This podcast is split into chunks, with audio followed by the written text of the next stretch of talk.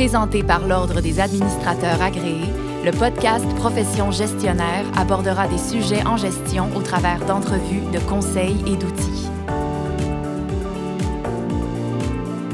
Le contenu de cet épisode a été développé par Sophie Lemieux, ADMA, CMC présidente et consultante chez Gestion Solem.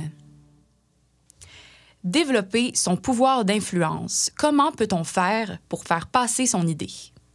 Vous devez rencontrer votre conseil d'administration lundi, par exemple, et vous vous demandez comment faire accepter la création d'un nouveau poste au sein de votre organisme. Ou vous rencontrez vos employés un vendredi matin et vous devez les convaincre du bienfait de la politique en santé et sécurité. Ou encore, vous présentez votre plan marketing au comité exécutif la semaine prochaine. Peu importe votre situation, il n'est pas toujours facile de faire passer son idée. Mais pour y arriver, il faut garder à l'esprit quelques techniques facilitantes que nous regarderons ici dans cette capsule en détail, comme par exemple connaître les parties à influencer, bien se positionner, faire cheminer les idées et faire des petits pas. Par exemple, avez-vous déjà essayé de négocier le prix de votre nouvelle voiture ou encore le prix d'un contracteur pour vos rénovations? Mais si oui, vous avez certainement pris le temps de réfléchir à vos arguments et contre-arguments avant de rencontrer votre interlocuteur. Influencer se rapproche beaucoup d'une négociation. Il faut se préparer avant de se lancer. Alors voici quelques questions qu'il faut se poser pour alimenter votre réflexion avant l'événement en question. Quelques questions par exemple. Connaissez-vous bien individuellement les personnes que vous devez influencer? Est-ce que vous connaissez les liens qu'ils entretiennent entre elles? Est-ce qu'elles sont des amis? Est-ce qu'elles sont des alliés, des ennemis, des divergents? Est-ce que vous connaissez leur perception de l'organisation? Ou encore, connaissez-vous leur position individuelle sur le projet que vous vous apprêtez à leur présenter? Il n'est pas nécessairement facile d'avoir les réponses à toutes ces questions-là. Il faut prendre le temps de bien connaître les personnes que vous cherchez à influencer.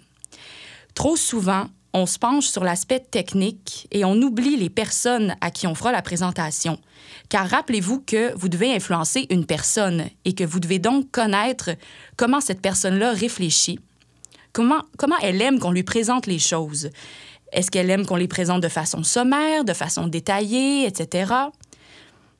Il faut savoir quels sont ses arguments et quel est son lien avec les autres personnes, car il y a souvent des coalitions d'influence au sein d'un groupe et il faut savoir les reconnaître.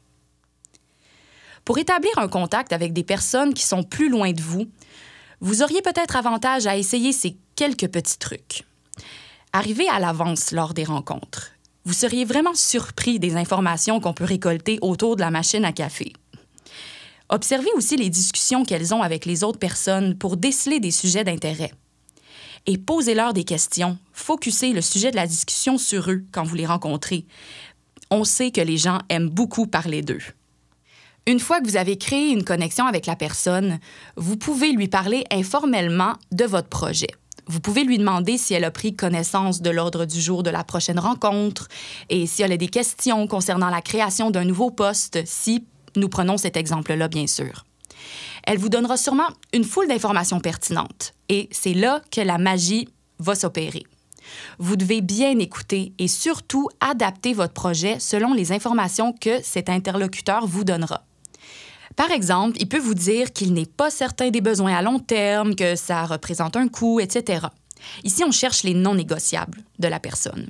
Si vous voulez obtenir une réponse qui est positive de sa part, il faudra absolument modifier le projet ou encore prévoir l'argumentaire qui répondra à ces interrogations. Par exemple, vous êtes consultant et formateur et votre cliente, Lina, vous demande de préparer une formation sur la gestion du changement. Vous avez justement une formation d'une durée de 7 heures à lui suggérer. En lui parlant davantage, elle mentionne vouloir préparer ses gestionnaires pour l'utilisation d'un nouveau logiciel dans leurs équipes et désire leur donner un langage commun en gestion du changement. Les gens sont très occupés et elle aimerait que ce soit fait dans un format de deux heures. Vous parlez ensuite à la responsable des ressources humaines, Julie, qui vous dit qu'il faut avant tout faire connaître la vision du changement que l'entreprise n'est pas prête pour un tel changement, que les gens ne savent pas comment s'y prendre, que ça prend une formation pour toute l'entreprise, etc. En fait, au départ, on peut penser que chacune des personnes ici est intraitable quant à ses besoins. Mais quand on regarde bien les non négociables, On voit en fait que les deux personnes ont le même objectif, soit celui de bien préparer les employés. De plus, Lina veut un langage commun pour tous et Julie veut savoir ce qu'ils savent ou ignorent en lien avec le changement. En partant de cette idée, vous pouvez suggérer de faire une formation d'une heure suivie d'un questionnaire pour évaluer où se situent les employés face à ce changement. Ce faisant, vous répondez aux besoins de Lina et aux besoins de Julie.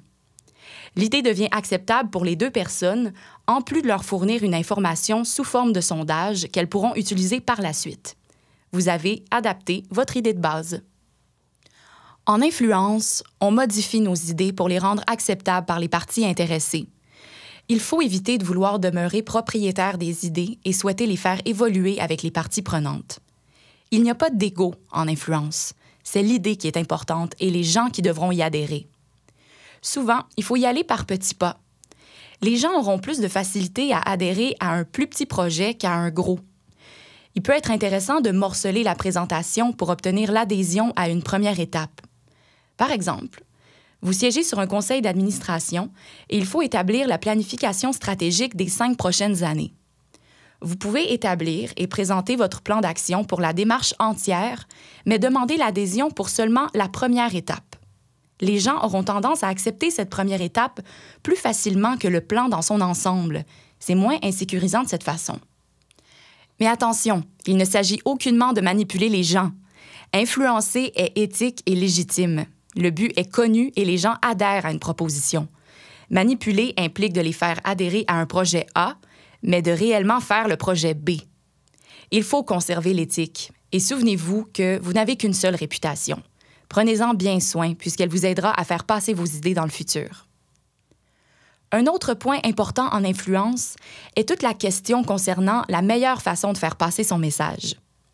Vous êtes-vous déjà demandé est-ce que je suis la bonne personne pour porter ce projet? Ai-je suffisamment d'alliés?